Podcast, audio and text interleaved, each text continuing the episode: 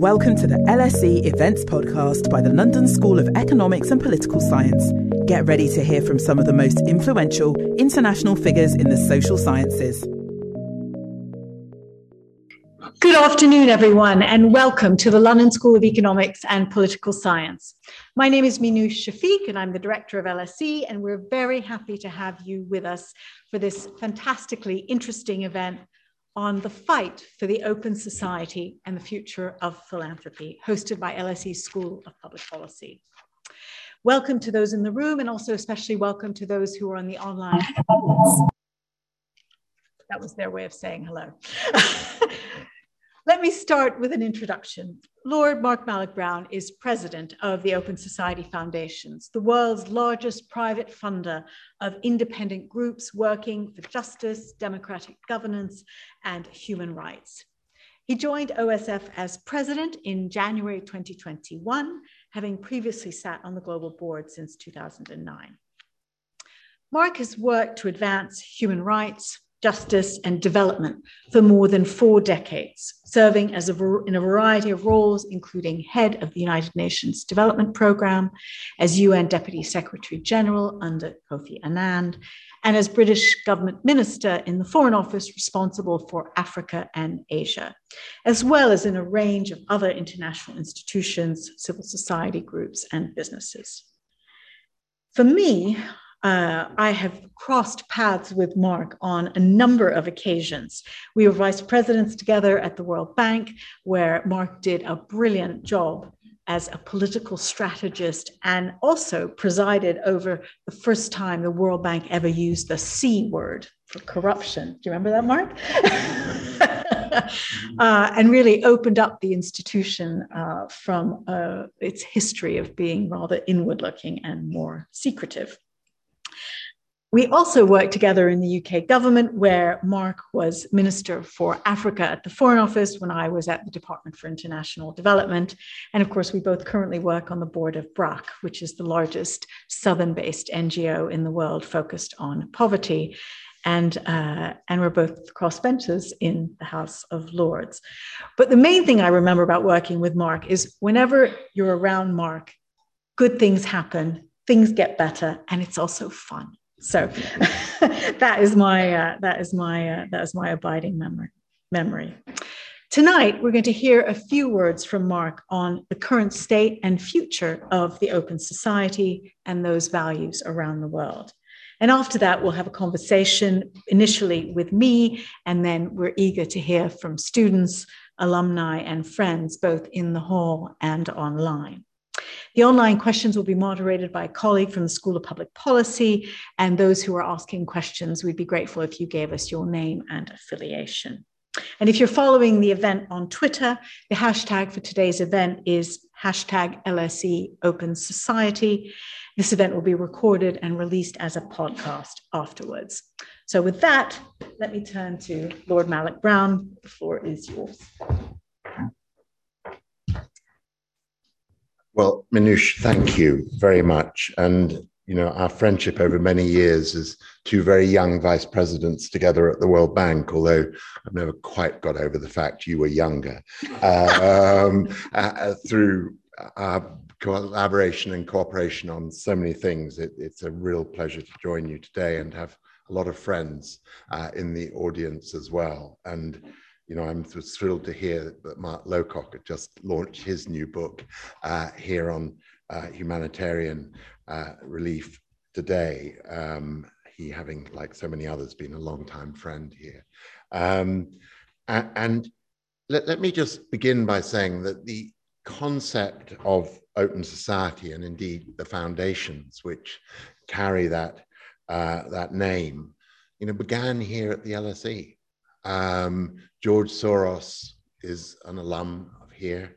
Uh, what brought him to Open Society was first the experience of growing up under Nazi persecution as a Jew in Budapest, uh, followed by communism, uh, from which he fled and came as a very poor student to London and waited tables, uh, got a small scholarship. Um, from a, a, a, sort of organization for, for displaced Jews in London, and allowed him to come and study at the LSE. Uh, where he, of course, and I think we're going to come back to this later, um, studied under the remarkable Karl Popper. And it's the experience of uh, that childhood combined with the formation of his academic ideas here at the LSE which led to open society. And you know, open society is much more than just a sort of cheerleader for democracy and human rights.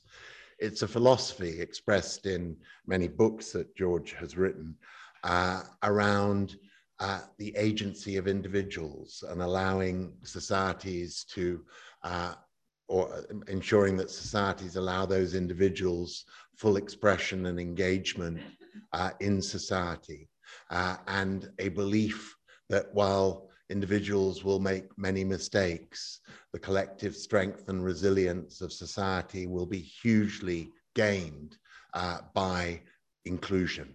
And, and it's interesting because now we are engaged in a little bit of a rethink and a rebranding, even uh, around um, the world we're living in now. And while the words of Karl Popper seem strange to a younger generation of OSF leaders.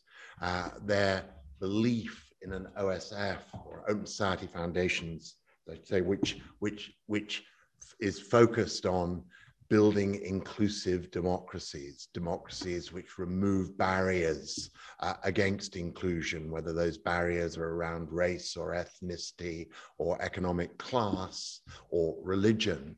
Uh, is a very, very powerful idea uh, for my colleagues at OSF today.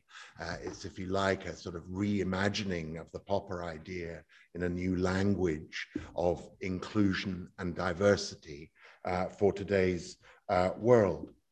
But perhaps the more significant still sort of piece of history about open society was that George, having made a lot of money in his uh, career, uh, in his 60s turned to philanthropy big time in fact in his 50s and you know he he had a beginner's luck.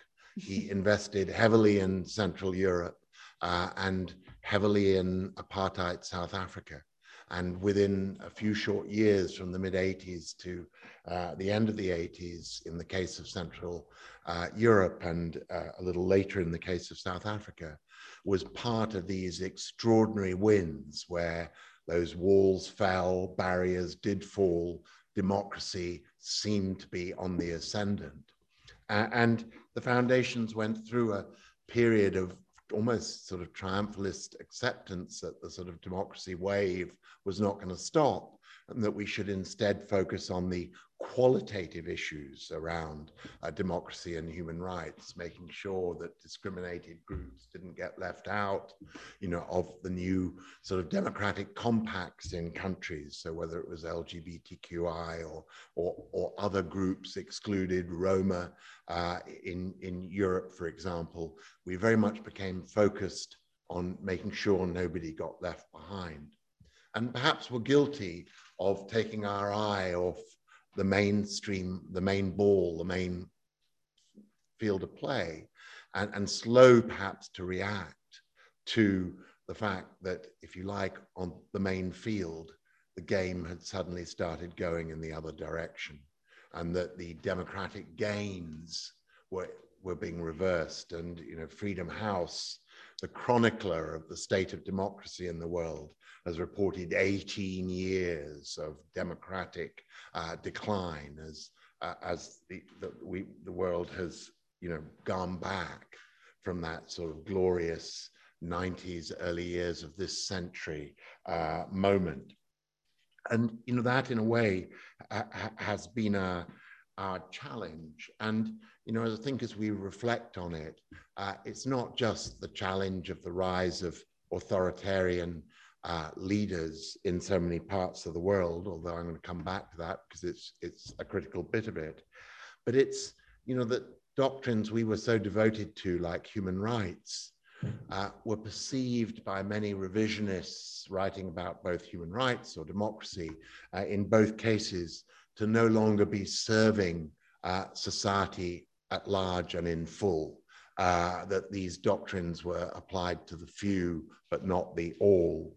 and you know, that sort of steady underpinning of the, if you like, intellectual case for human rights and indeed for, for democracy was then compounded by the rise of uh, these new authoritarian democrats in many cases, people who came to power by the ballot, uh, but you know have have since hollowed out the democracy of their, their country's institutions. And you know it is, you know, we all hear the numbers about the decline of democracy, but if you look at it from the point of view of a president of Open Society whose predecessors, like I myself when I was at the UN, could go anywhere and travel anywhere and enjoy a welcome for the sort of the support we were bringing and the issues we were raising.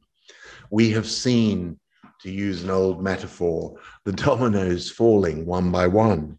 Uh, OSF has shuttered its doors now quite a while ago in China um, when George Soros became appalled by the turn of direction in that, that country.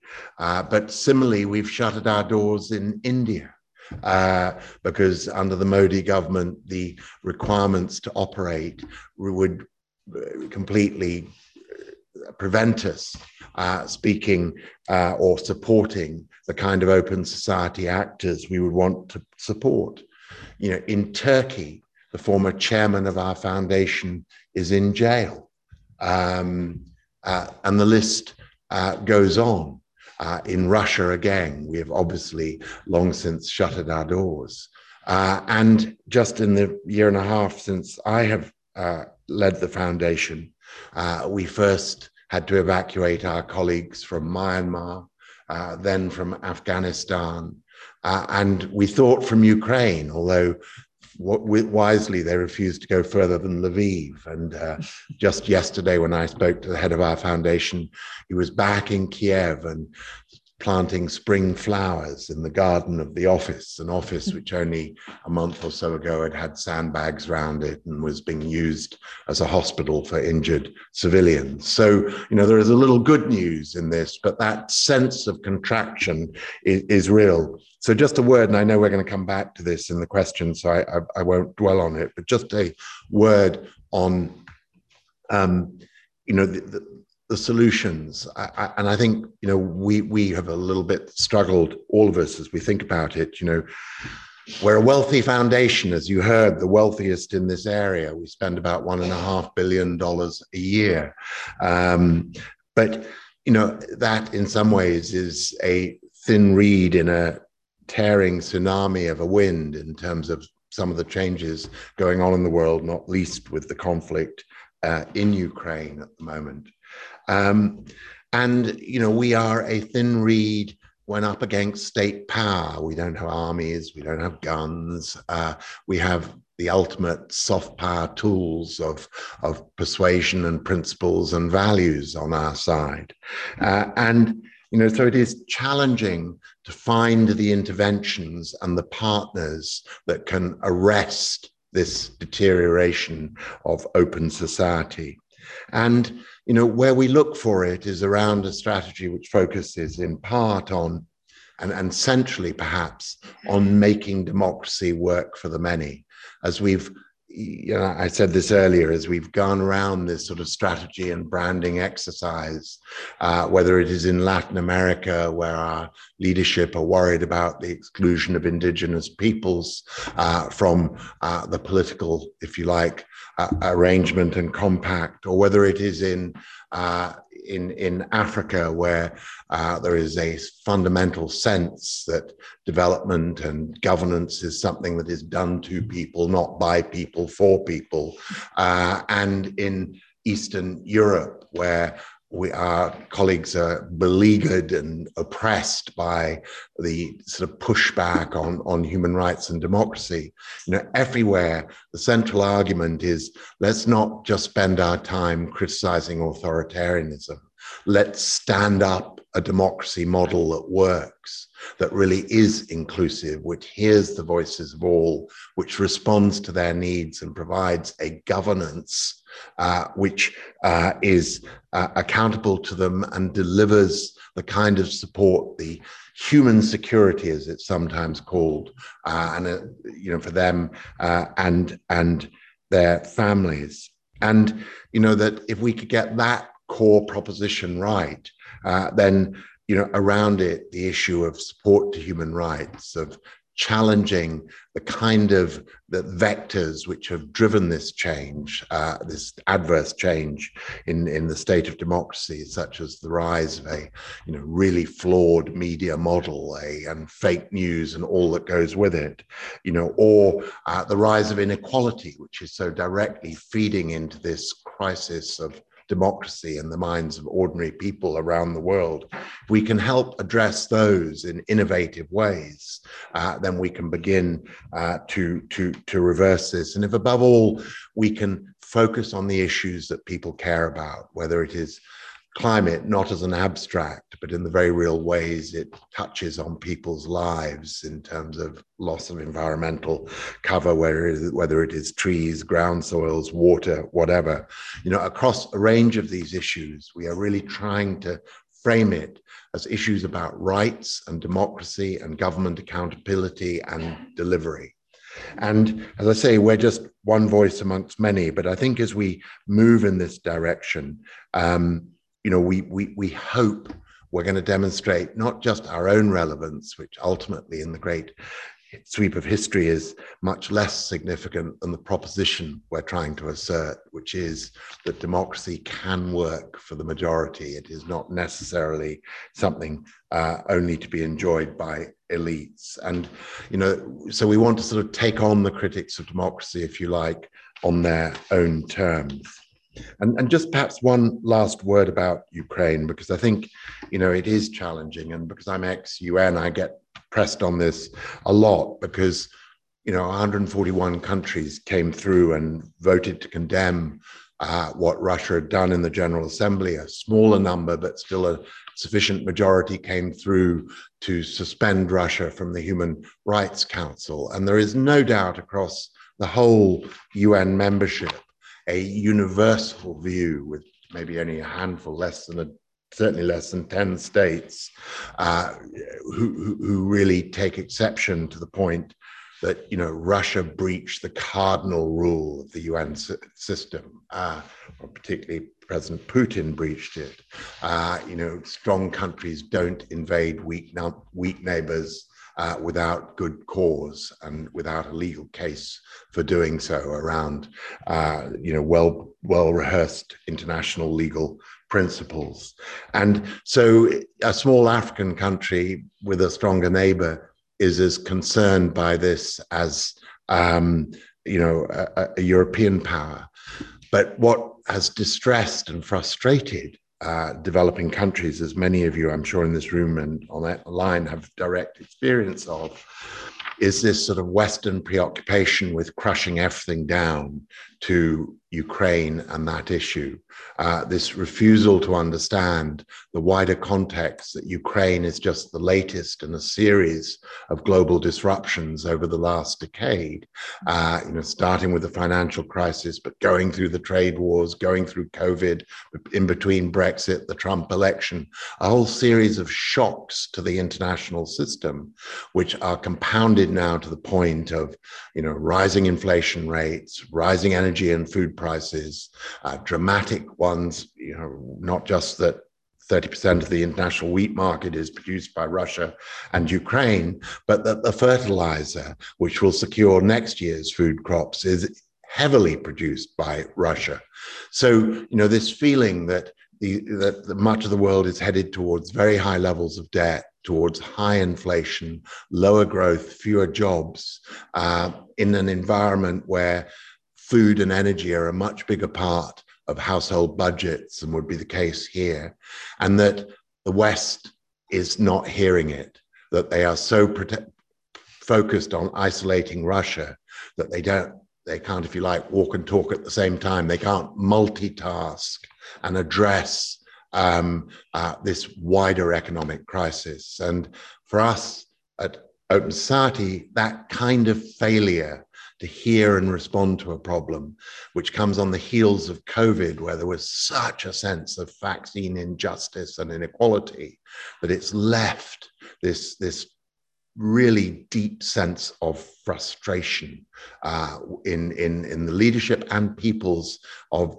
regions such as Africa, but not exclusive, uh, not only Africa, you know, a feeling that, you know, there are two rules in the world one for the rich world, one for the rest. And you know that's exactly the kind of threat to democracy that I'm talking about. You know, democratic governance is not just an issue at a national level. It's about global systems too, which respond to people's needs, which are principles based, but driven by accountability and democratic ownership. So I think the challenge of renewal is not limited just to national government, it, or it's very much around international governance as well. Thank you.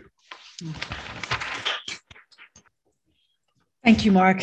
That was sobering, especially hearing you say how many countries you've had to close offices in. I think I hadn't quite appreciated how much you're at the you're at the sharp end as an institution to, of this crisis. So let me um, let me start with Popper, which is where you started. Um, in his book the open society and its enemies one of the one of the reasons he wrote it is he was writing in a time of war. And he thought that democracies and open societies will not go to war with each other. And by and large that's proven to be true. Um, do you think that this current return of war to europe will uh, will galvanize open societies and reverse the the kind of demise of democracies that you described in the state, you know, the statistics yeah. of Freedom House and others? Well, I think it, it, it, you know, it may galvanize them.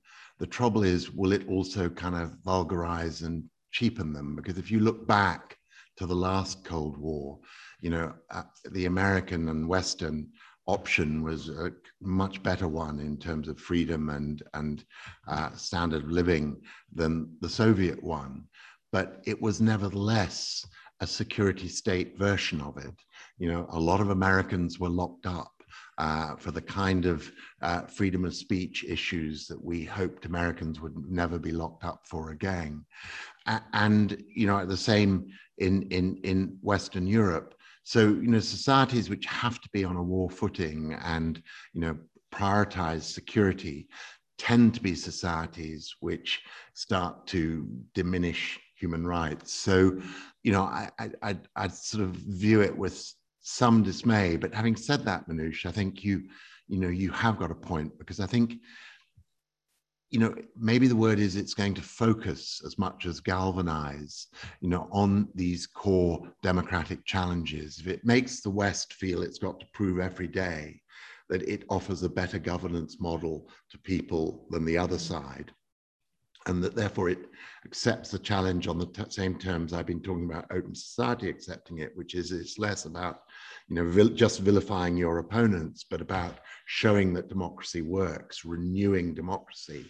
Then you know I, I, I think it actually perversely could be a bit of a shot in the arm. But then you've also got to remember the other risk, which is the one I was just talking about of a you know West which becomes so deaf to other problems in the world that you know it, it, it in a sense you know you know starts to f- pose the rest of the world a kind of false choice the world doesn't want to make. I mean you know i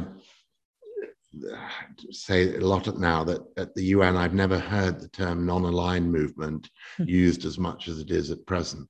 You know, there's real sense of, yeah. look, we don't want to be partitioned into either a China-Russia bloc or a US-NATO bloc. Um, you know, we want a third way.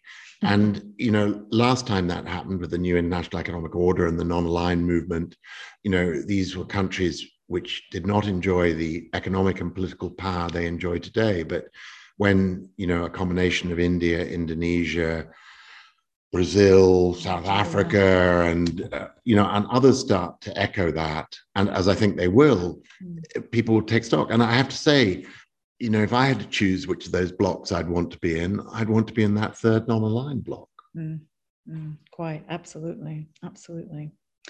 Let's talk a little bit about the mechanics of democracy. I mean, you and I could have a nerdy conversation about election administration and constitutional machinery and the regulation of money in politics and the role of the media in the public square and how primaries are sort of, you know, and voting systems and all that stuff. Uh, but most people don't care. And at the moment, those who care about democracy have to compete with all the other issues that are occupying people's attention uh, the pandemic, the economy, climate change, the resurgence of inflation, the, the, the pressures on household budgets, all those things. And so, how can we get people who are preoccupied with all these other things to care about democracy again? And, and I'm thinking particularly around young people, because the polling around whether young people care about democracy is quite worrying. Um, yeah.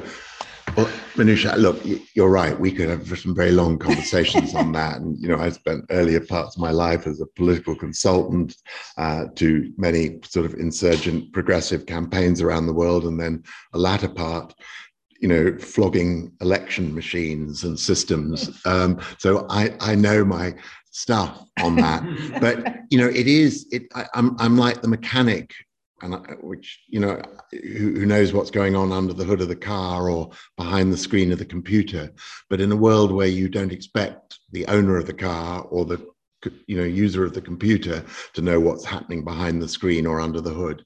And i i, I think you know in a sense we have to accept that a lot of that sort of the mechanics of democracy will remain a, a, a fairly specialist pastime but an important one because mm. you know if the car stops and doesn't work or the computer goes the screen goes blank you know you've got a problem yeah. but i think you know where you have to focus the sort of wider proposition of why this matters is again on accountability and and and and results and you know i actually think in some ways um you know what we tend to pit as just a, a, sort of Manichaean struggle between authoritarianism and democracy is, is two other things at the same time.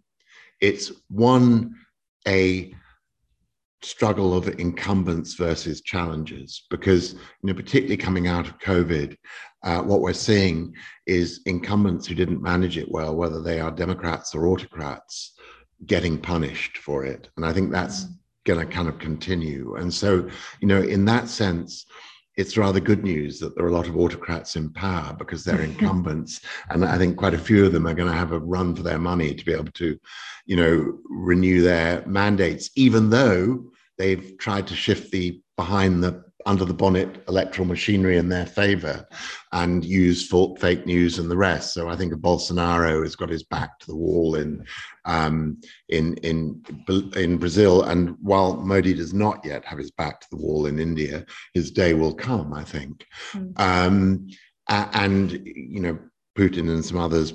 And certainly Erdogan in Turkey, I think, will face an increasingly robust electoral uh, challenge. But the other one is a, if you like, demographic challenge. It's gerontocrats versus young leaders. And I think this may mm. actually be the real key to change. You know, I, I, we've just in the last week been spending a lot of time thinking about Sri Lanka and, um, you know, really what's going to, and, and, and how we can support the beginnings of a revolution or change, but which, you know, has not yet completely unseated a very corrupt ruling family, of the Rajapaksas, uh, but you know needs to before international assistance is really going to come into play and and and you know stabilize a country which can't afford food or energy imports at the moment. And and you know what what will be the vehicle for that? Some kind of democratic renewal where some kind of new generation leadership will take over. And you know, I just see in so many countries in South Asia, but East Asia as well, Southeast Asia as well, but you know, in parts of uh, Africa too, where you know this just this sort of aging corrupt leadership issue versus a youth leadership which is struggling to break through, but which has got demography on its side, given the age structures mm. of these countries. And you, you know, I've been predicting it was about to break through in the last three or four Nigerian elections. So I kind of have almost given up. Well, I have given up predicting, but you know, if the clock is stopped at midnight one night time, you'll be right. So, um, but you know, in Kenya, the same thing. You know, two old generation candidates up against each other.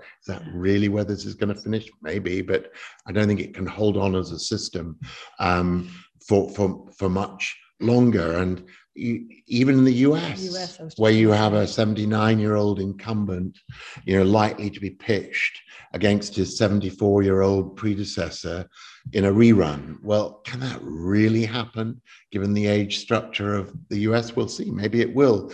But, you know, I think it will lead to, you know, reduced democratic legitimacy, reduced turnout, all the rest of it. So, you know, I, I, I think we're seeing, and it's not just a normal age thing, it is that not in the US, but in the developing world, we've got this particular, and particularly in Africa, this mm. particular age structure.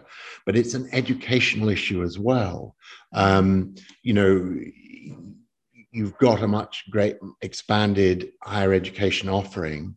Um, you've got all the impatience in countries which are not creating jobs to match that greater educational attainment. And, you know, in country after country, I mean, if you look here in the UK, you see you know, that, that there is now a age and education split in the vote, and there is in the US as well. Mm. Younger, better educated voters are Democrats or Labour here. Um, you know, older, less educated voters are Conservatives or Republicans. And you know, a version of that is playing out across the developing world, but stoked by this demographic issue. Mm. Um, so I, I, I, think we're going to see a lot of change. And, I, you know, we look at Chile, a, a, admittedly struggling new president, but, you know, what, 36 years old or something, an ex-student leader. And, you know, I think across Latin America, it may be that we're seeing the first wave of this, where, you know, we're starting to see younger leaders, you know, really breaking through. Uh, mm. you challenge you your spies had told me I was in Colombia last week. Well, you know, there, an ex-M-19 guerrilla um, looks set to probably win the presidential election next weekend. And if not next weekend, then on a second vote.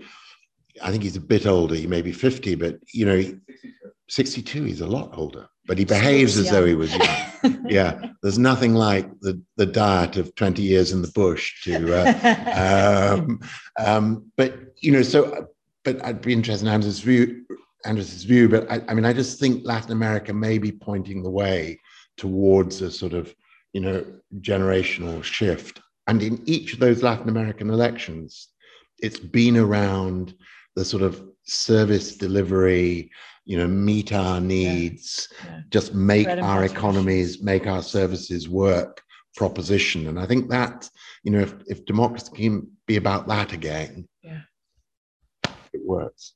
So in the in the in the happy 90s, when you and I worked together at the World Bank, we had this model that open political systems and open economies were married to each other yeah. and they went together. Um, but today we've got this rise of illiberal or authoritarian capitalism. You know, we actually don't have many autocracies left in the world other than North Korea. But basically, the idea that your economy is open to the world has has that that argument has been won. Yeah. But the divergence on the political side is uh, is very strong. Why do you think that is? What happened? Well, you know, I, I, I think these so-called open economies were actually weighted economies. I mean, the playing field was tilted mm. towards, mm. you know, domestic uh, business elites and establishments in many cases, uh, and you know, the international actors who came in often escaped tax and regulation in these jurisdic- new jurisdictions they were operating. So, mm. you know, both the domestic elites and the kind of international operators and investors taking advantage of light investment rules, you know, became sources of great grievance, I think, mm. to that younger domestic demographic uh, I, have been mentioning. And you know, interestingly, George Soros, who who who you know my colleague Darren Walker, the head of the Ford Foundation, uh, wrote an essay recently about George, pointing out that, you know, unlike the earlier generation of great philanthropists, Carnegie, Ford, Rockefeller, all of whom believed in capitalism and whose perspective was, you know, um, you know, capitalism works, but as Christians, in the most part, not all, but mostly Christians, you know, we are going to give back the proceeds of capitalism to people, but not for them to change the system. Mm. George is a very strange and different political philanthropist who actually believes the capitalism that's made him rich is flawed. I mean, it's not that he wants to dismantle it and replace it by socialism, but he believes capitalism needs a much heavier regulatory hand mm. to make sure that it genuinely meets what you've described as open markets rather than than than, than you know markets which just work for for, for, for yeah. So you know he's always been against what he calls market fundamentalism. And you know I, I think it's a cautionary point we should have heard earlier because i think we all got a little bit seduced by this idea that you know leave it to the markets. But you know ultimately what it finally does is pitch markets against people's political rights. Um, because you know markets operate around we'll put the money where we're best received and where we're going to get the best returns. And often that can translate into suppressed rights in supply chains mm-hmm. suppressed workers wages the lot. So you know i, I think we, we just failed to get that relationship right. And i think you know democracy works very well with markets as long as you know, markets understand that there is a role for those elected democratically to regulate those markets. So let me ask you a little bit about the role of universities. So in the European Enlightenment traditions, universities had this special role as kind of bastions of openness and free inquiry, even when they were under a religious umbrella. Uh, you know, in pre-revolutionary France or or or, or you know, in in in in the UK. Um, do you still see universities playing that special role, or do you think there's evidence that universities have become less open uh, along with the rest of society? Well, you know, Minouche, it's a chance for me to praise you again because I somehow ended up on one of your alumni donor calls, even though I'm not an alumni. George is the donor, not me. Um, but you know, I was so impressed that the way you know you positioned the LSE in that presentation as you know being about trying to solve real world problems because i think you know there is a sort of ivory tower dimension to universities, which can occasionally be quite exasperating to those of us, you know, in the real world, although we've mm. often would never have had the intellectual development that allowed us to play the roles we've had in the real world if it hadn't been for that ivory tower period of our lives. So, you know, but you know, I just loved what you were trying to convey of a university where learning was linked to trying to problem solve for people mm. and you know that goes straight to my proposition about a democracy that works yeah. uh, that works for all and um, so you know and I, and I know you know we we have a network of universities that we support through the open society university network and you know, LSE has been a beneficiary, not as great a beneficiary as I'd like to see it, given that George is an alum at this point. But but um, you know what what that reflects George's own belief that universities, good universities, are forever, mm. and uh, a lot of foundations are not. Yeah. You know, he really does believe that there is a sort of legacy role of great universities that you know can last for centuries. Um, I don't think he imagines that the foundation will last for centuries. He would want it to go out with a spectacular bang, having you know fought and hopefully won uh, some big democratic battles out there. Yeah, well, and I think as you say that you know, universities, I think having you know are about patient encounters Yeah. with difference. In places like the LSE, which are so international, students are forced to encounter people with very different backgrounds and views. And that's good practice for democracy. I think so. And, you know, if I may, I mean, just perhaps one, because I didn't really, you're right. I mean, I didn't really quite address the central question. I mean, I think that, you know, for us, open society means all views are heard and that people res- respectfully debate them with each other and occasionally very robustly debate them Mm. because views should be strongly held.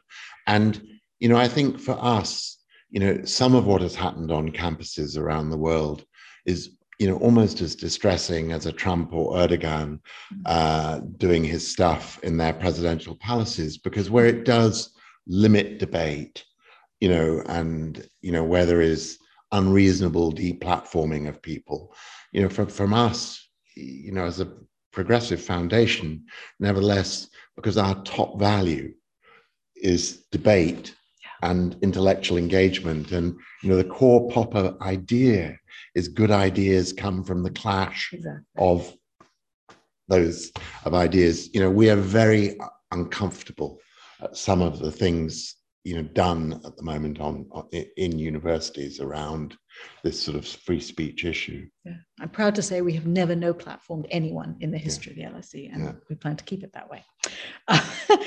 let me ask you about the foundation. So, uh, often people have described the Open Society Foundation as sprawling. It's got a huge presence, huge number of grantees around the world on a huge array of issues. You've taken on this role uh, at a critical time in its history. Tell us a little bit about what you're thinking about in terms of the future of the foundation, and also a little bit about its political role. So there's, you know, it, and its legacy. You know, the foundation has been is also involved in highly political issues, probably more than any foundation that I'm aware of. Uh, how how are you going to navigate that in a world in which politics is so fraught? And uh, and what would you like its legacy to be? Tell us a little bit more about this bang you're planning. well, look, the, the, the, the, just, I mean, on the first bit, the sprawling, um, uh, you know, some of you, I mean, Salil Shetty was a colleague at UNDP and is now a colleague at OSF, will remember that the same word was applied to UNDP. It was described as sprawling. And, um, you know, we, we, you know, made a huge point of trying to focus in on a handful of things that we felt we could do with sufficient resource behind them, you know, in a targeted number of countries that we were going to make a difference. So there is a simple management discipline at the core of this. You know, you can't do everything. Mm. And, you know, the foundation had become sprawling for the best of purposes, partly because, you know, it had a series, well, George Soros particularly, but other members of his family, some of the leadership in the past, you know, were very given to pursuing new objectives without discarding old ones. So we were kind of a foundation with a kind of, which looked like a kind of collector's museum of, you know, Mhm. we just added initiatives as, as time had gone on and, you know, not spun out enough or closed enough.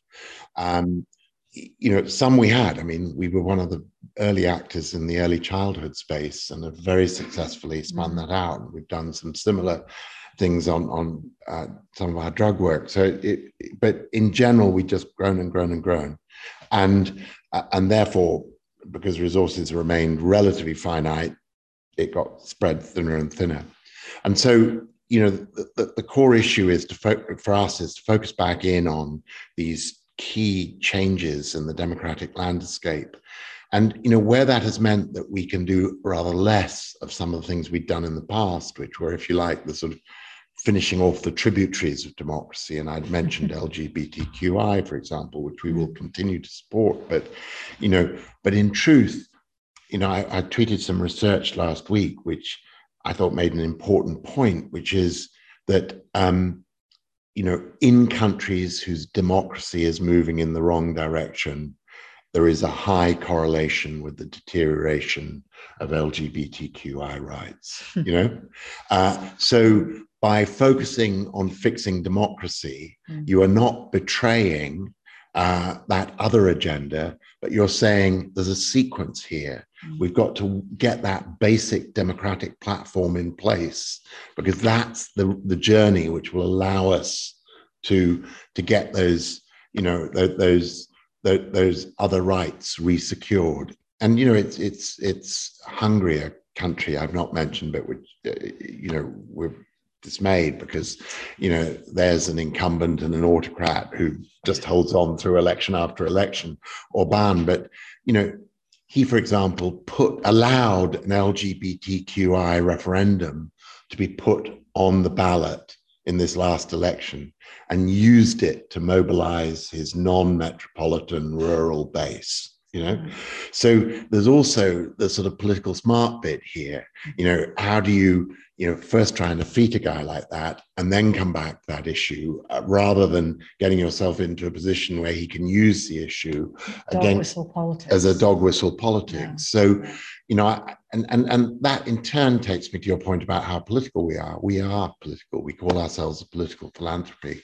And, you know, we're willing to take on issues that others won't. And that's, again, you know, a founder with nerves of steel who made his money, uh, you know, gambling his fortune every day. Right. Um, this is easy, and, right? and, and um, you know, but he's willing to do it because, you know, for him, the returns are huge when we succeed and when we win. But we're not, we, I mean, separately through George personally and his family, they invest heavily in, in uh, particularly US politics.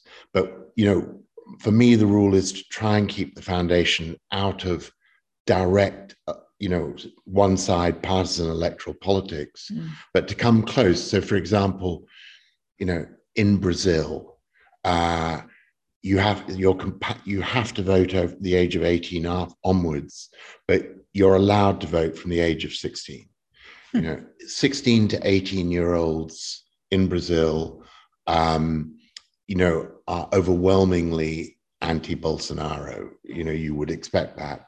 So you know we happily support voter registration efforts and getting youngsters to vote and and go out and vote. So you know but we wouldn't we wouldn't support the Lula political party, party or something. So, you know, so for us, it's very true to our, our, our mission, which is to get everybody's voice engaged and everybody to vote and to the ballot box. Mm. You know, even though we're very conscious uh, often of the consequences of that, which is that, you know, different demographics or ethnic groups or classes, you know, don't split 50 50. They have, mm. you know, particular preferences in an election. I have to ask you this because you're one of the most astute media observers I know. And I wanted to ask you about the relationship between the future of democracy and the media landscape. I mean, we all know the problem with the media, the business model has failed. And I, you know, you hear people, you know, the business models for the media are the state, which is true in places like, you know, China and Russia, rich men buy the media, or I have now heard a new argument uh, by a prominent media person that we need to think of the media like a foundation, it has to be like a charity, uh, which is endowed and able to support itself to retain independence. But without a viable model for the media, how do we have true democracies in which we have shared evidence based facts and so on? What, what, what do you think about I, What's the answer there? Minouche, I think it's a huge issue, and you know we try to tackle. We've traditionally tackled it through grant making, which has really been to two different sets of media. One to uh, a lot of the invested media operations. So, you know, groups like the ICIJ or mm. Bellingcat, which covers Russia. I mean, we're, we're, we're pretty much all the groups who are doing the investigative journalism, which traditionally would have been done by newsrooms, you know, we we we support. Uh, we secondly, you know, have tried to in countries which have very very beleaguered uh, local media, particularly now increasingly social media, but which is run professionally and is an attempt to keep an alternative voice alive. You know, we have also provided grant making to quite a few of those in quite a few countries. I myself, you know, have concluded and my colleagues very much share this, that um, you know that isn't actually anymore enough, mm. and that we need to do two things. One, be very engaged in the global regulatory battle around the social media, um, and we are um, uh, through a host of grantees in that space. And second, to actually use our investment arms, both the, uh, the, the, the, the, sort of uh, Soros Fund Management, which manages the endowment, but also our impact investment arm, which is inside the foundation, to start trying to find financially long-term viable media models. Mm. You know, mm. because you know, the, the, the, the, sort of you've pointed to the biggest failing of the grant making solution, which is you know it, it, it, it becomes permanent subsidy, mm. and you know even wealthy foundations can't sustain the kind of level of funding needed, but it doesn't stop there. It tends to be media which then kind of freezes where it is. You know, it it it it you know, you know, for example, where you support some newspaper groups or radio groups, there's a risk that actually youngsters are going to completely different media sources for their media.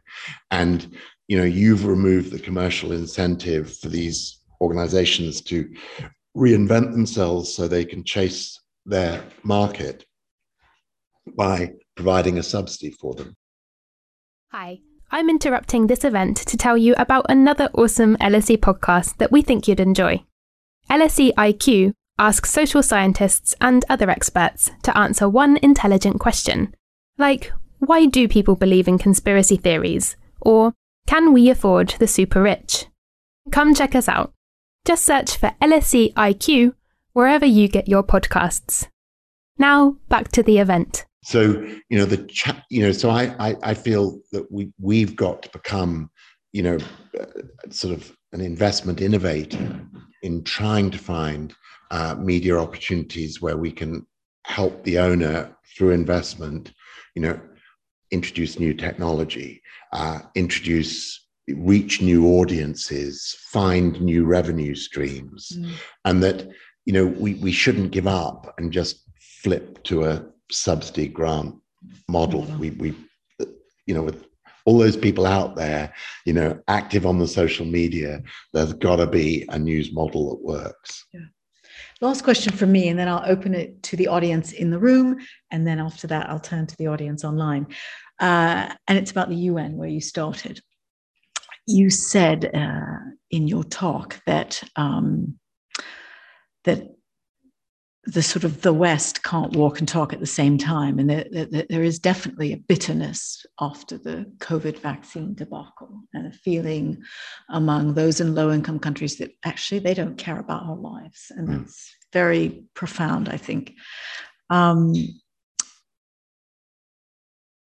what can the UN do, the most important central multilateral institution in the system? Uh, to rebuild the spirit of global cooperation, which is painfully absent at the moment. And are we beginning to see some signs of that as we hear some in the West talking about having to do something about the food and fuel crisis, the concerns about the risk of famine, the concerns about a future debt crisis in the mm. developing world.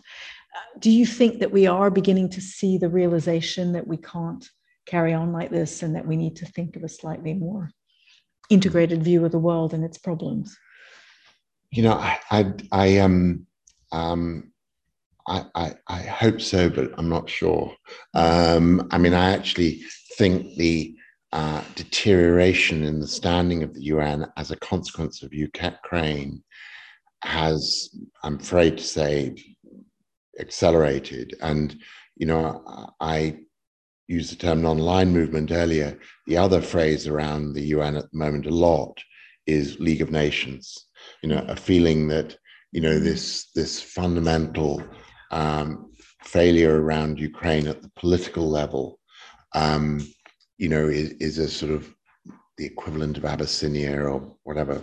You know, mm. uh, in in in the case of the League of Nations, you know, I, I, I think this is completely overblown because you know when you've had permanent members of the Security Council divided on previous conflicts, the UN has been done no better than it has done this time. Often, mm. you know, I think in my time with Kofi, a legendary and remarkable Secretary General, you know, it didn't stop him using his good offices in a much more dynamic way mm. than has happened since or before often.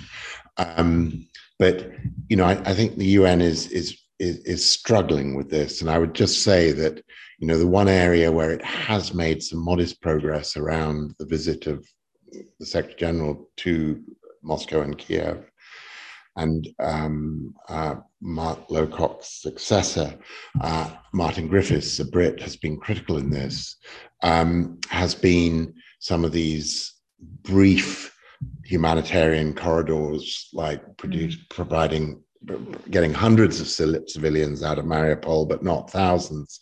And it's been the ICRC and OCHA, the humanitarian office of the UN, which you know have scored these very modest achievements. But you know, if, if, if there's a lesson from that, it's you know the the UN I knew um, and began in as a young refugee officer um, was, was a UN which was excellent at sort of technical assistance to post-colonial countries on their agricultural or education sectors, and excellent at humanitarian support to countries that had gotten caught up in Cold War proxy wars. So, you know, I earned my spurs in Southeast Asia after Vietnam, then in the Horn of Africa, then in Central America, South Asia, you know, and in each of these cases, there was a sort of a Russian American, Soviet American standoff to, or a, a allowance for a space mm. for the UN to come in and deal with the massive human surges and migration flows and displacements that were a consequence of these proxy wars. But you know, the UN was never allowed anywhere near the table when it came to the political resolution of these crises. And in a sense, we've seen that played out in Ukraine. Mm. Okay, you can come and help get these civilians out. You can sort that out because it's embarrassing for all sides that this is happening. And mm. but don't don't pretend that you're going to have a seat at the table when it comes to the political negotiation. And so, you know, I, I see a UN journeying back in time to that sort of pre 89, where, you know, it had a big office with the door, political affairs on it and mm-hmm. Security Council affairs. And, you know, but it was of almost no value uh, in in terms of world peacekeeping and salute. It I mean, it did peacekeeping, but it was of no value in terms of peacemaking and solutions, except in small wars in out of the way places, and um, you know, great success in Central America, even at the height of the Cold War, in, in, in that sense, for example. But that, I'm afraid, is where the UN is being pushed back to again, just perhaps one last other little sort of green shoot of possible good news. You know, I'm very struck spending half my time in New York and going across to the UN quite a lot that some of the more enlightened ambassadors, you know, are actually taking advantage of this moment to try and create some small reforms but of the kind, you know, the butterfly that starts flying on one side of the world and actually creates a tornado on the other side, mm-hmm. you know, and and and you know, there's a little bit of that going on. So small small examples. Taking Russia off the Human Rights Council, mm. it's actually made the Human Rights Council a better place. Mm. Taking Russia off the NGO committee that accredits NGOs has allowed, with luck, some NGOs which have been blocked by Russia for years to get accreditation into the UN. And third, and perhaps most significant, a long serving PR from Liechtenstein. I mean, if you're, you know, what else do you? I mean, only one good public sector job in Liechtenstein, being ambassador to the UN. So they've, you know, they've sent their best guy there, and he's been there forever. And you know, he's sort of very cleverly come in and put it, this resolution, which the General Assembly adopted, that every time a P5, permanent five member of the Security Council exercises its veto in future, there will be a General Assembly vote on that. Now, constitutionally, the GA can't overturn it, but it's taking a principle first used at the time of the Korea War, where the Soviets and you know blocked action in the Security Council. The General Assembly did a, um, a you know a, a, resolution at that time, and there was a deployment of an American force labeled as a UN force. It wasn't mm. the happiest experience for everybody involved, but you know that tension and the feeling that the GA is a more democratic forum than the council, you know, is now going to get great increased legitimacy and authority from what the one hand seems a small technical change, mm. but I suspect one which will over time, mm. you know, create real ripples and start to change things. So, you know, I, I'm I'm not in the League of Nations school, but I do think it's a difficult pretty barren period for the organization. And you know i think everybody who cares about it needs to find whatever green shoots we can to sort of nurse and cultivate. Okay very good. I'm going to turn to the audience now. If you could raise your hand and um, i'm going to start with the woman here and then the gentleman behind her and then the one right behind and if you could just introduce yourself briefly and then i'll take three questions in one go that's all right yeah um, thank you so much for these interesting insights. My name is Isolde Hegemann. Um, I study social policy here at LSE. And I just wanted to ask a question in Hungary because um, you mentioned young leaders um, that might have momentum. You mentioned universities. And uh, the young leader of the opposition for the fourth time in a row now, the opposition could not beat um, Fidesz. Um, the CEU, for example, was forced out of the country um, and universities are being privatized and foundations held by party members. So I wanted to ask, what are your hopes for Hungary? Mm. And also, what levers um, do actors like this um, Open Society Foundation still have in such countries? Thank you. Okay. Gentleman just behind her. Hello, my name is Etienne Coppel. I work for Article 19. We're an international human rights organization specialized in freedom of expression. Um, my question is for Lord Malloch Brown. Um, what was the motivation behind the restructuring of OSF? And what does that mean for um, NGOs and media actors who look to you for support, and specifically for smaller local organizations um, who now have to turn to one of six regional programs? Thank you. And then the, the woman just behind. Uh, hi, I'm Mathilde. I'm a political science student here at the LSE. Um, I don't know if it's a relevant and useful question in this day and age, but I would love to hear your answer anyways. Do you did you ever believe in the end of history, and do you believe in it today? Mm, good question. Okay, very good. All right. Well, look on those. First, on the Hungary CEU one, we've, um, you know, um, Salil, are you running away before you? Before you before I say that Article 19 needs to go to you for a grant. Um, He's your man, right?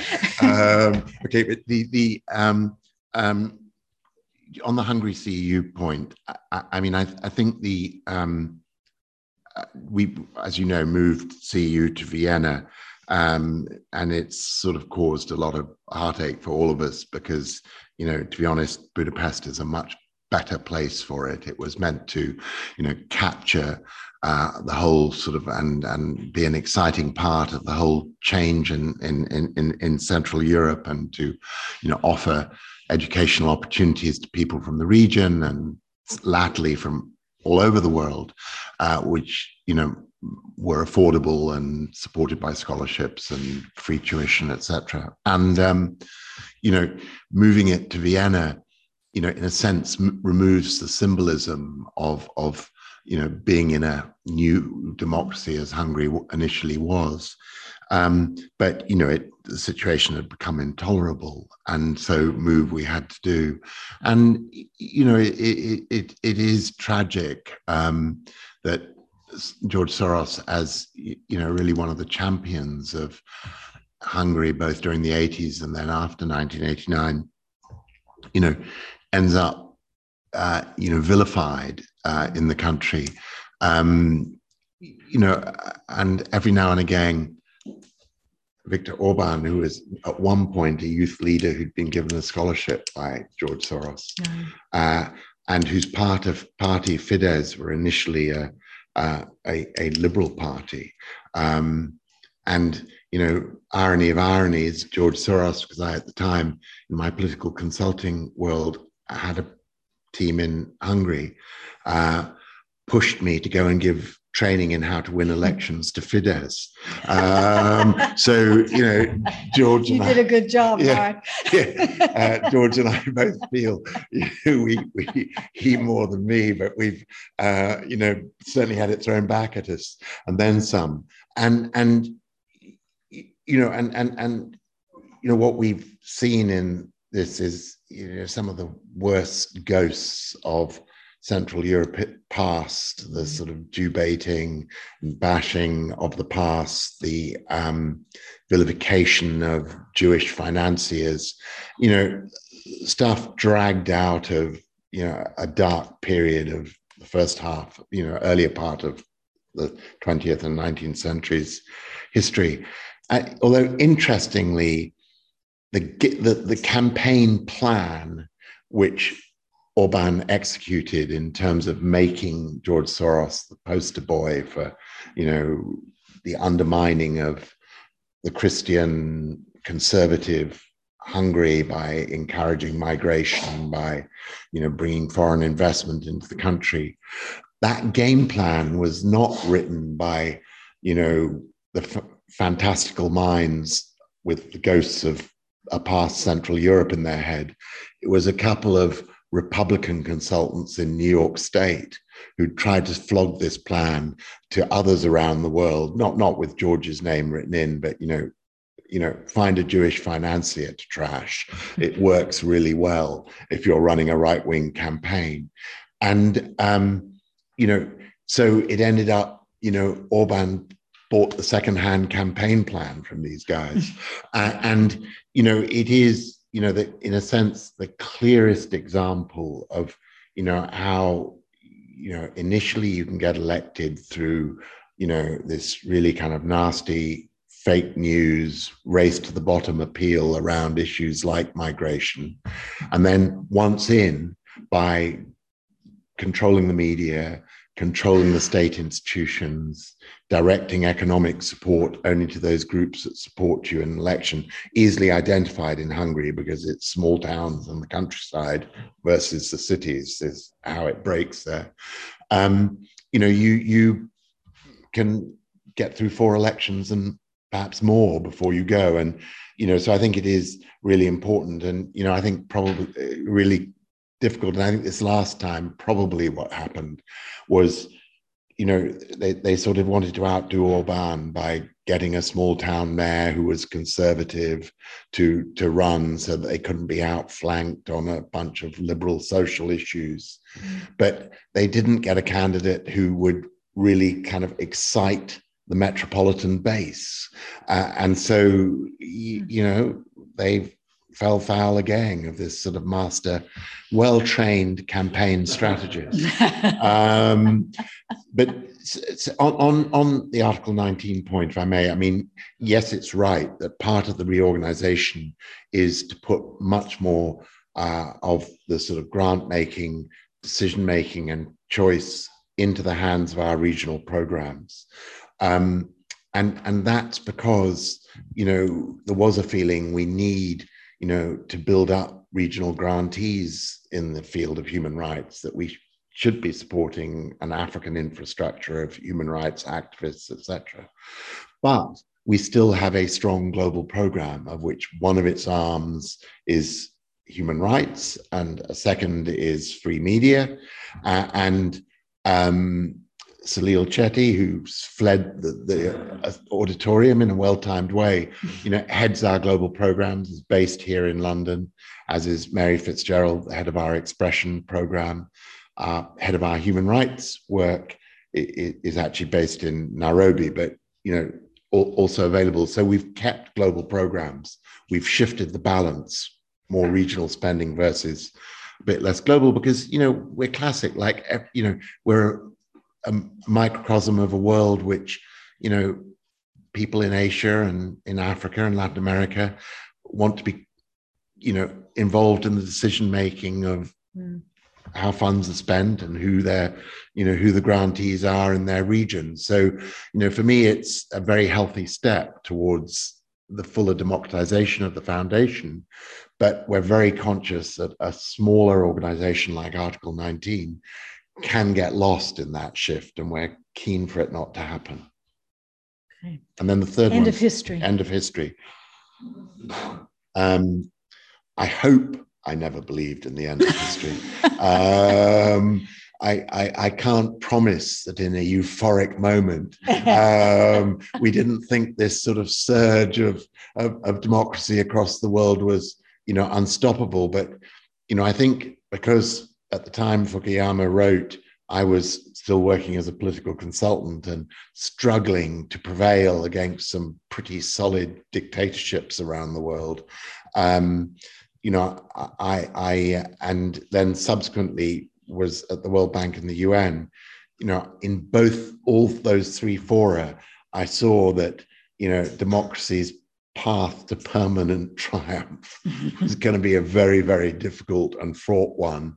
And you know, you didn't flip a switch and change the direction of nations and regions uh, direction that easily and that permanently. And so, you know, for me, you know, I'm not surprised. I think, you know, in a way, George and I, even though, you know, I'm just the kind of middle class Brit, and he's had this extraordinary experience of being born and growing up in, you know, in, in Hungary with all the revolution around him you know, both of us are such creatures of and students of political change that we'd have, at a certain level been disappointed if it had been that easy.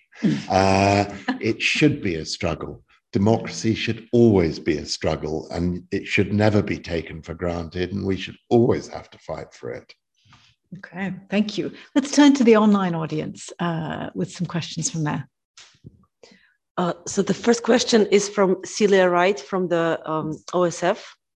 There are certainly many ways that we can respond to rising authoritarianism, which are priorities at the Open Society Foundation, and most importantly, how did Open Society make the decision to prioritize, prioritize these and not others?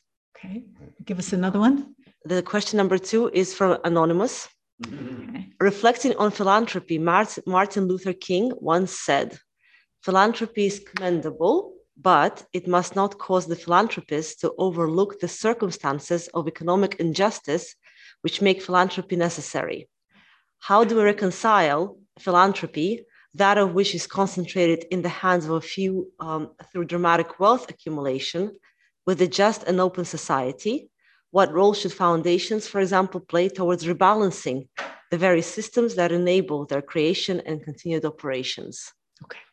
Very good. Right. Well, look to let's take those Cecilia's first. Um, um, you know, look, the way the development of the strategy is in some ways still a process underway, but you know, when we looked across what our programs were doing in the different regions and globally, you know, there was a tremendous sort of overlap of of priorities. This feeling that the fight for democracy was the central task, but that the sort of that the, the the areas where you won that, um, you know, were these diff- different fields of the you know the restoration of a free media that really offered people choice around things, um, uh, addressing issues of inequality and climate, um, uh, and you know these really and and addressing the whole issue of you know the infrastructure of human rights and the support to effective human rights defenders uh, in in different countries, and that you know while in the past all of this had been a little bit sort of opportunistic and intuitive, that you know we need to put a lot more science in around what actually does work. I mean, you know, I, I've for years. Uh, coming from a World Bank UNDP background, used to be resisted by the leadership of the foundation when I was a board member, and certainly by George Soros and his son Alex when I would say we need monitoring and evaluation and learning. You know, that's all right for the Gates Foundation uh, because they're doing, you know, development things that you can measure.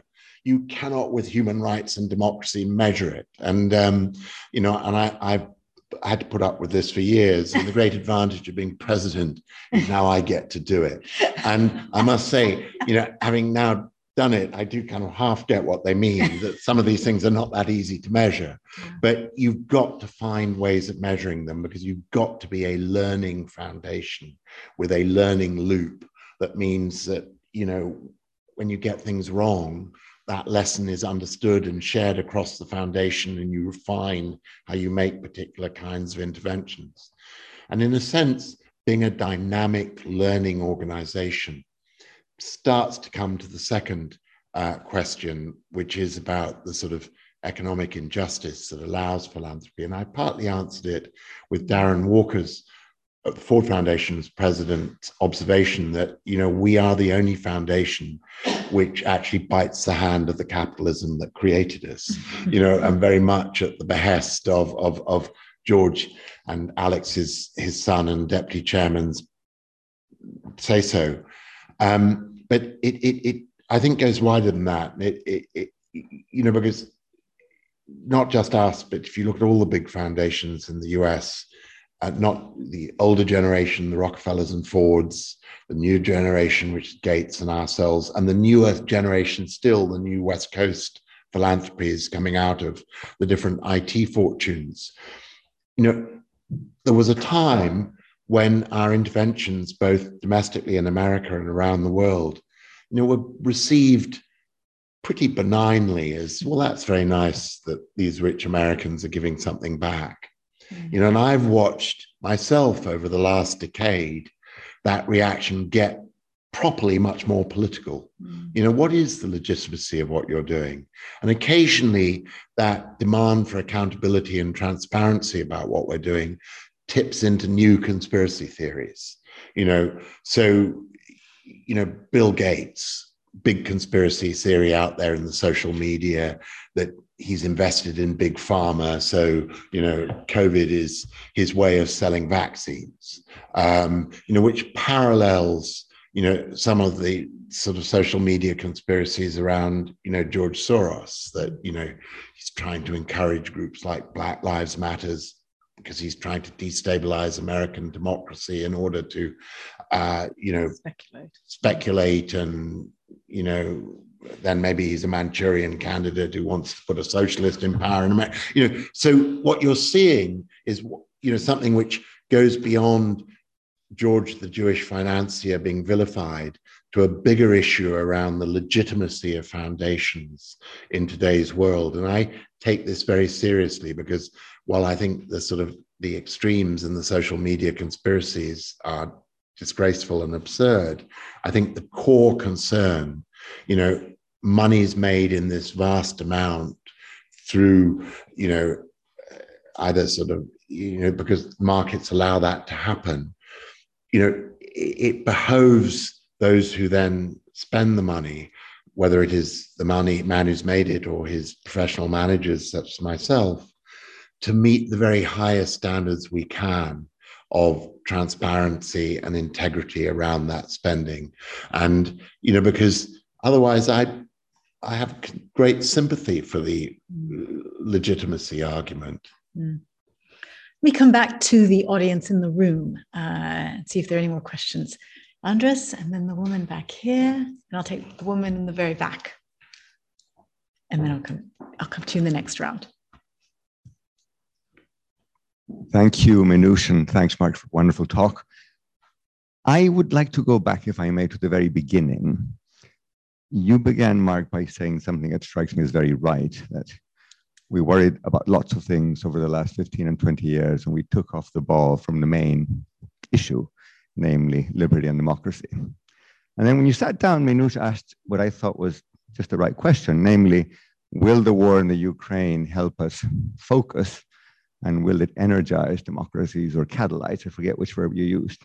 You seemed a bit skeptical. Um, and I want to go back to that issue and I would like to ask you to put on your hat, which we haven't you haven't worn for a while, of a political consultant, because it seems to me that democracy or democracies have a massive marketing and branding problem.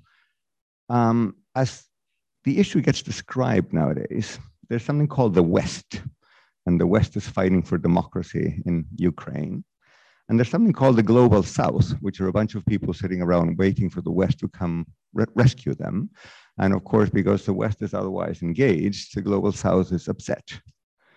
If that is the characterization, um, then the West, or you know, if the West is democracy's defender, democracy is toast, right? Because first of all, that characterization is hugely inaccurate from a purely empirical point of view. India is a democracy, flawed, albeit, but Indonesia is a democracy, and so is Japan, and so is Korea, and so is Brazil, and so is Colombia. And none of those countries are part of the West.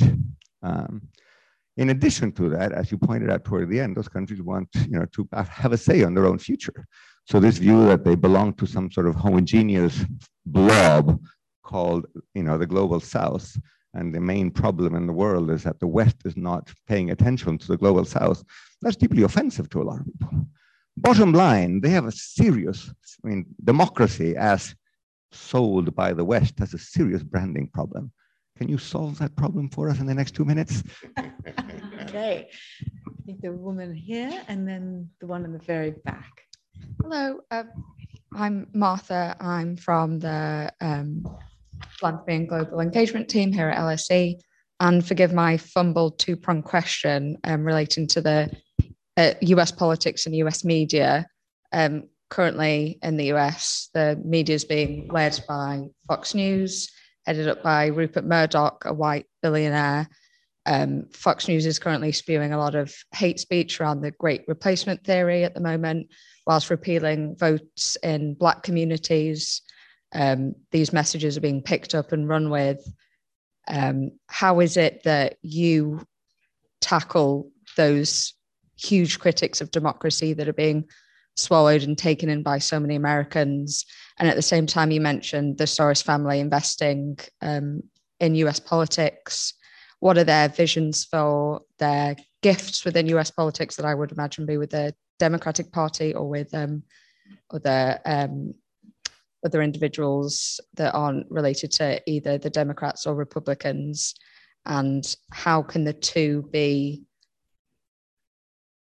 How is it that? I, th- I think that's my question. I, related it's a big question. Po- politics versus politics, the US politics and the media, how they uh, work and very much um, break away from each other. Okay. And the last one, I think, will be the woman in the back. And I'm gonna, all right, I'll take two more. I'm gonna ask you to give short answers because I've got two more yeah. questions in the front yeah. here that, that I'm gonna try and squeeze in. So um, I, I see we have um, a theme on democratic media, but I actually want to ask a broader question about digital technology and um, inquire whether you think uh, public fascination with or public faith in the democratic potential of information and communication technology has run its course. And more specifically, um, how open should so called open societies be towards the tech industry? So when we're looking at a, you know, trillion dollar companies like Apple or Alphabet, how can the third sector or civil society innovators reasonably compete under these circumstances? Very good. And will you introduce yourself? Sorry, Seeta Peña Gangadharan in Department of Media and Communications, LSE. Look, let me very quickly then, because I do want to make sure we have time. So um, let me very quickly respond on these, and therefore I'm going to be able to duck doing even a two-minute issue of, uh, of, of rebranding of democracy. but you know, and I think that at the beginning, this crisis, you know, we talked a lot in OSF about how can we you know, press countries to vote to condemn Russia in the General Assembly so that this is not Russia versus the West, but Russia versus the rest. And, you know, that was achieved because, as I say, there isn't a country out there that really, you know, other than Eritrea and Syria, and that's about it, that doesn't sort of believe this was you know, a terrible abuse of the UN Charter, what happened. Um, so, you know, but the, the, the, the issue is that, you know, it's not just that the great, the global south is sort of waiting hands out to be rescued. Um, you, you, know, by, by the West, as you know, and you acknowledged as you said it, nothing would annoy them more than that characterization, mm. and rightly so. Um, it's that, you know, they do need the West collaboration to get the G20 debt restructuring thing in place, to get SDRs recycled, to give them the fiscal headroom to, to, to get through this next period. They need innovation at the IMF and the World Bank to get, you know, a better resourced green transition and recovery, because the West has kept a dominant hold on these institutions, and yet these are the institutions that governments are steered to to get in place the financing plans to address the food, the energy, the debt, and the green recovery agenda that they are also intently facing.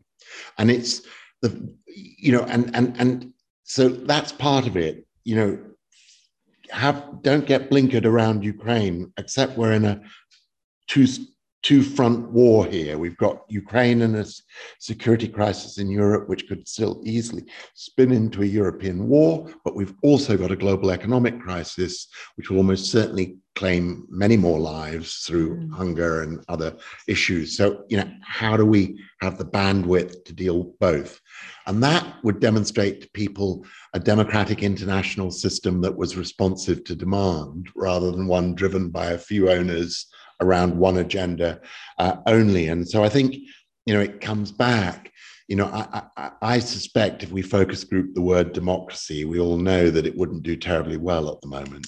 Um, and that would be amongst our own cons- here in the UK as well as around the world. So, you know, a language around results and human security and addressing people's needs and you know a refashioning of democracy to deliver on that is for me i think where we've really got to take this the fox news issue uh, just I, I, um, where do you start? You know, I, where do I start? Um, one of the happier things is I mentioned that I'm sort of an expert on on electoral counting systems. I'm happily hoping that my pension is going to be covered by the fact that the company I chaired mm. until uh, the last US election um, ha- has sued Fox News for $6 billion uh, because they accused us of having stolen the US election on behalf of the dead President Chavez of yes. Venezuela.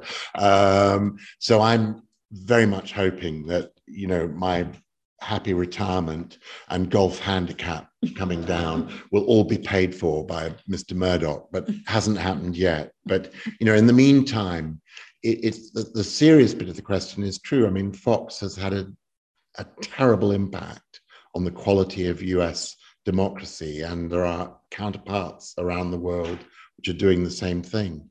And you know, we are trying to challenge that by supporting you know, alternative free media. Now, to be honest, you know, we're trying to do it at some of the state and local level in the US, but in general, someone said earlier, how does civil society compete against a well funded IT sector? Well, the same is true in the media. We are tending to concentrate our efforts to rebuild media, not in the US and the world's really expensive media markets, but in countries which, unless something happens, are trending in the same direction as the US. The Brazils, other countries where you can see Fox News is in the making. Mm. You know, we're, we're trying to focus our interventions uh, there because, you know, it, it is, you know, just just beyond it now. I can't read my own handwriting. The tech giants and civil society. And yeah, well, that you know, yeah, and that exactly goes to that point that you know, um, you know, I remember OSF at one point wondered whether it should create a kind of PBS, BBC, Facebook, you know, a, a you know, service, a public social service media. social media platform. And, you hmm. know, we did the maths and you know, even this very wealthy foundation, you know, was not going to make that happen unless it put, you know, every penny it had behind it. Um, and so instead, we've gone, you know, heavily invested into the regulation of this sector. You know, we've been very engaged in Brussels, which is the lead regulator there. You know, we're trying to take the lessons of what's worked in Europe to the US and to the Asian markets. And what we're seeing you know, is very different faces of the challenge in the different markets. In the US, you've got all the invention going on, uh, but no regulation. Uh, in Europe, you've got a much tamer sort of social media platforms, basically the localized versions of the American ones, but you know, much more political will to regulate. And in Asia, we're seeing governments and civil society starting to wake up and you know looking for regulatory models to to to, to borrow so you know we look at this as a very important part of our work in the next few years. Thank you. I'm going to squeeze in two more questions the woman here and then mark.